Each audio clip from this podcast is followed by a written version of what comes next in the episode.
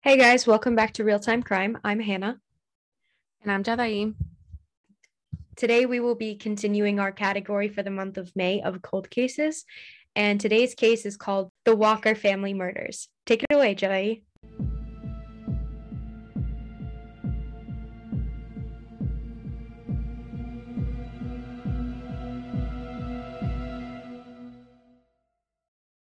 As Hannah mentioned, the case we're covering today is about the Walker family, and this um, story happens on December 19th of 1959 in Osprey, Florida, which is about 10 miles south of Sarasota. I think Sarasota is the closest big metro city nearby. And Osprey, Florida is a tiny, tiny town. The population as of 2019 was just under 7,000 people but we are assuming that back in 1959 it was way less than 7,000 people. The Walker family consists of Cliff Walker, who was 25 at the time, Christine Walker was 24, and their two children, Jimmy, three years old, and their daughter, Debbie, about one to two years old. So the Walker family was known to be, you know, just a very young, enthusiastic family. And all the sources that I read made a note to point out that they were early risers every single day. So on December 20th, um, one of Cliff's coworkers and good friend named Daniel left his house early in the morning, grabbed his truck, hooked up his trailer, and got his horse ready to head over to the Walker family home because he and Cliff had plans to go hunting that day. So the Walker family home sat on a ranch owned by someone else, but this ranch was over a hundred thousand acres of land. So it was just their home and this huge piece of land. So as soon as Daniel drove up to the home and onto the driveway, he noticed a lot of small things um, that just seemed out of the ordinary because he and Cliff were just really good friends. They hung out all the time. So it was just even though there were a lot of small things, um, they were very out of the ordinary. So the first one was that the house lights were off. And like I mentioned, the family were um, early risers, so it was very uncommon that the house lights were still off. Along with that, the house just felt quieter than usual. And their car was not parked where it usually was on the driveway. So Daniel, you know, in good faith, just assumed that they had overslept, um, you know, that they weren't ready and whatnot. So he got off his truck and started knocking on the door. With no answer at the door, he just kept knocking louder and louder. He even started yelling and shouting out their names to hopefully wake them up. But then Daniel started getting an eerie feeling because, like I said, this was just way out of character for the Walker family. He sort of looked around the house, look, looked around the land, and he noticed that there were some logs that were cut up around the house, as well as some Christmas gifts that were on the porch. So at this point, he's like, I've had enough of it. You know, they might be sleeping, but whatever. So he goes ahead and cuts the window screen to get inside the house. To his unfortunate surprise, he walked into what I think is the most horrific scene anyone could ever see. He immediately walks in and sees the Walker family all murdered right in the living room. Like he literally walks into the murder scene. And I'm going to read a direct quote from one of the sources that I read. It says, quote, Christine laid in a pool of blood at the entrance of the living room. Cliff and Jimmy were slumped in the corner, and upstairs, Debbie laid in a blood filled batch. Quote. So obviously he's scared of out of his brains. It's his best friend and his wife and his children that are just murdered in their own home. So he rushes out of the house and um, he goes to the nearest home nearby and grabs a phone and calls the police. As I previously mentioned, Osprey is a small, small town and even smaller back then. So when the police heard that there had been a murder in a home, you know, they immediately rushed to the house and began the investigation as soon as possible. When police walked in the home, they specifically noticed some items that were missing, and they were a pocket knife that belonged to Cliff, a uniform from Christine's high school because I believe she was a cheerleader, and the Walker marriage license. So I'm going to come back to this later because I think it's a very important aspect of this murder. Uh, as police continues their investigation, they learned that the Walker family had been out running errands earlier in the day. They were buying groceries out with their family. And Christine decided to go home first. She said she was going to go home to put away the groceries and start cooking. So this happened at around 4 p.m. So police ruled out that Christine was attacked before she got home because they saw that the groceries were put away and everything, you know, was just in order. There was there was no mess as if she was attacked before she came home. So after that, we really don't know what time the attack might have happened or what time Cliff and the kids got home. But one thing we do know for sure is that Christine was attacked first and she fought her attacker hard and as hard as she could. She hit his head or her head with her heel because there was one heel that was just full of blood at the tip of the heel. She was then taken to Jimmy's room and she was unfortunately raped and shot with a 22 caliber gun. After this, police say that Cliff was shot in the face and Jimmy was also shot immediately after. Police believe that he was eating a lollipop and he didn't die immediately because there were tracks that he crawled to his father before being shot two more times. So remember, Jimmy is only three years old, but then comes the worst part. The killer then shot one year old Debbie, and police also think that she didn't die from the gunshot. It's likely that the killer ran out of bullets because he then took um, baby Debbie to the bathroom where she was drowned in the bathtub. So, backtracking to the marriage license uh, situation, this ties together to the investigation because some of the main suspects in this case had some sort of connection to Christine, which was the wife. The initial suspects were Daniel, who was the friend, one of Cliff's cousin, Albert Walker, and a local resident named Wilbur Tucker. So, Daniel passed a polygraph right away and was quickly removed from, from the suspect list. I I think it's normal for like the first person that finds the victims, you know, to just be one of the suspects. Um, but like I said, he was quickly removed from the suspect list. The second one was Albert, um, Cliff's cousin. And he was on the fence for a while because he had a history of violent behavior. He would drink a lot and he was just like well known for being um, like wild and violent. Um, some sources say that he had even tried to make a move on Christine before. Um, so you know, if if it was a crime of passion, maybe he was in love with Christine and then you know was just upset, killed a whole family, and took the marriage license. So that was one possibility. A lot of the sources that I read said that his grief was seen as exaggerated and even fake at the funeral, and he fainted twice at the funeral. So eventually he passed a polygraph and was completely ruled out, but not until 2006 through DNA testing.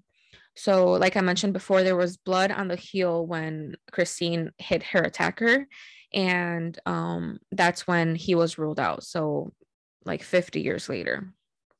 So, the last one was Wilbur Tucker, and this one was a tough one because um, he was known to be a local pervert and not just with Christine, but just overall in the community. He had previously tried to kiss Christine, and like I said, he was just perverted with a lot of women in the town. Like he would, he had done like public indecency acts, like in general. So unfortunately, he had a really good alibi for the day of the murders. So even though he was seen as a really good suspect, he was also ruled out.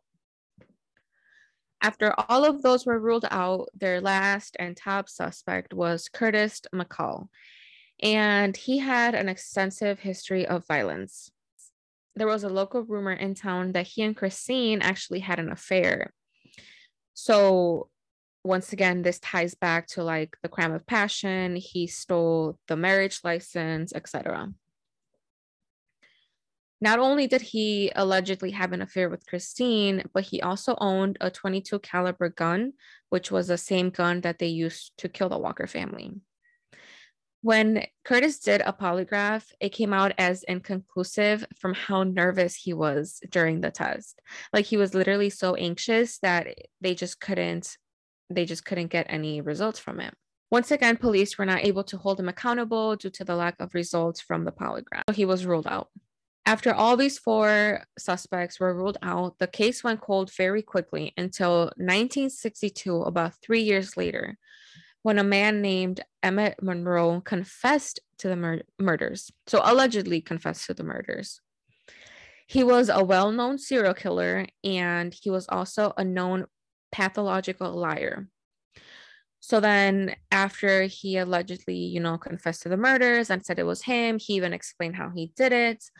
The police found out that he had done it only for attention and he had lied just to, you know, get the attention and say that he had done this heinous crime he had actually gathered the information on this case through other people and what he heard kind of by word of mouth.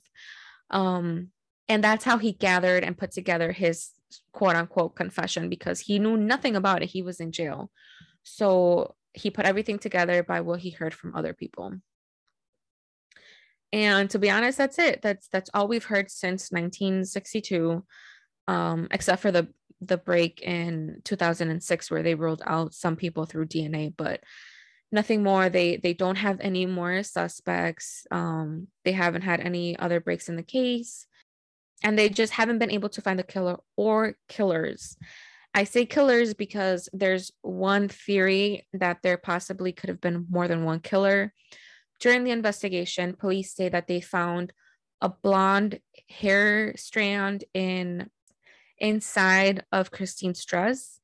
And they also found like a darker brunette piece of hair, um, like somewhere else in the house, none of which were tested for the victims. So I think it's a really good theory that there's there's more than one killer. Police also think that the killer may have already been in jail, which is why no leads were found, um, or that there were just so many killers that it was so hard to identify. So, nonetheless, unfortunately, the case remains cold 63 years later. That's all I have. So, the house was locked, obviously, because the friend couldn't mm-hmm. get in, right? Mm-hmm. So, did the there killer was no have forced entry? Did they know the killer? Did the killer have a key? How'd the killer get in there and That's leave? True. I'm interested. Like that would be interesting to know. I forgot to mention that later on, police also found some clothing that was full of blood in a nearby shed it wasn't too far away from the home. It was maybe a couple of blocks from the home. However, it was blood from the victims. So they were not able to really get like DNA from it. The only DNA they had of the killers was from the heel where Christine hit them. Um, so it, it's likely that they like took clothes and then cleaned up after themselves and then just left the clothes, you know, in a nearby shed. But either way, that wasn't enough for them to get any leads or really just find a suspect. There's a lot of aspects of this case that I have like questions for, but there are questions that like couldn't be answered because there wasn't the development in like crime scene investigation at the time. So it's pointless to ask them, but yeah, and that's another thing that you know when I was doing my research came up a lot. Like for example, the DNA testing.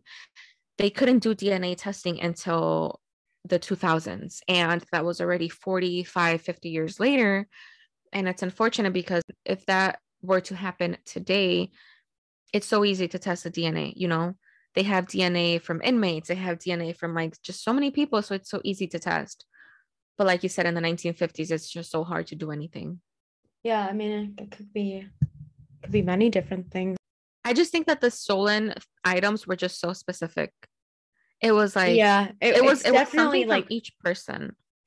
Yeah, it seems very personal, and that she was raped and was attacked first. Yeah.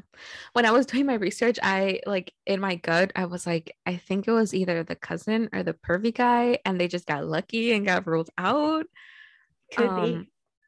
It's just so coincidental. Like, it took something from each person because from the husband, they took his pocket knife then from her they took her uniform and then from both of them they took the marriage license so it just feels very targeted definitely yeah i i don't have any other thoughts Just both of our cases were kind of old and it's it's like there's only so much technology back then that they could have done So sad about the babies. i know she was only one she was like between she must have been like between one and two because some sources were saying under two some sources were saying one so she could have been like 14 months 18 months Yeah. still a baby Still a baby. yeah. I count the three year old as a baby. It's close enough. oh me too I don't think we can have any takeaways for these two, like specific, like There's this one and the other one were so similar. yeah, there's like literally nothing we don't know. There's nothing I can warn you about because I don't know what to warn you about. Yeah. Don't cheat Don't on have an affair. yeah, don't have an affair. I mean, I guess it's crazy what people do, like out of passion, crimes of Yeah. passion. That's true. It also makes me think that this was possibly premeditated. Number one, they stashed the clothes somewhere. So they clearly weren't like streaking back to wherever they live, you know? hmm Oh, the clothes that were found. Was it one set of clothes or two? I mean, some, you know, they could have taken the other set if there were two, but y'all, you don't know. Okay. mm It just Um, said clothes. Okay. Yeah, it feels premeditated to me in the sense that there was no forced entry, there was no like everything was locked afterwards and to the point where the friend had to cut the screen. There were very specific items taken Yeah. and I- don't know, just kind of like feels premeditated to me like it was thought out. Yeah. No, I agree. I agree. Because if it wasn't, then there would have been like a broken door, a broken window, like they would have taken the car. I don't know. I like Something. Yeah. There would have been there would have been more panic and we would have been able to see that yeah. at the scene.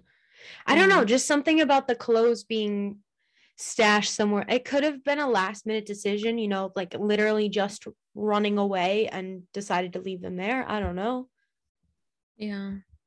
Because I guess maybe if you thought about it, you would have figured out how to destroy the clothes. But they didn't have DNA testing then, so that wasn't really a concern. Not like it matters, yeah. Yeah. I don't know. Who knows? Too many I don't knows. Or killer that gets away with their murder. Well, that's all I have for today's case. Stay tuned for next week as we continue our cold cases. As always, if you haven't already, don't forget to follow us on social media on Instagram and Facebook at Real Time Crime.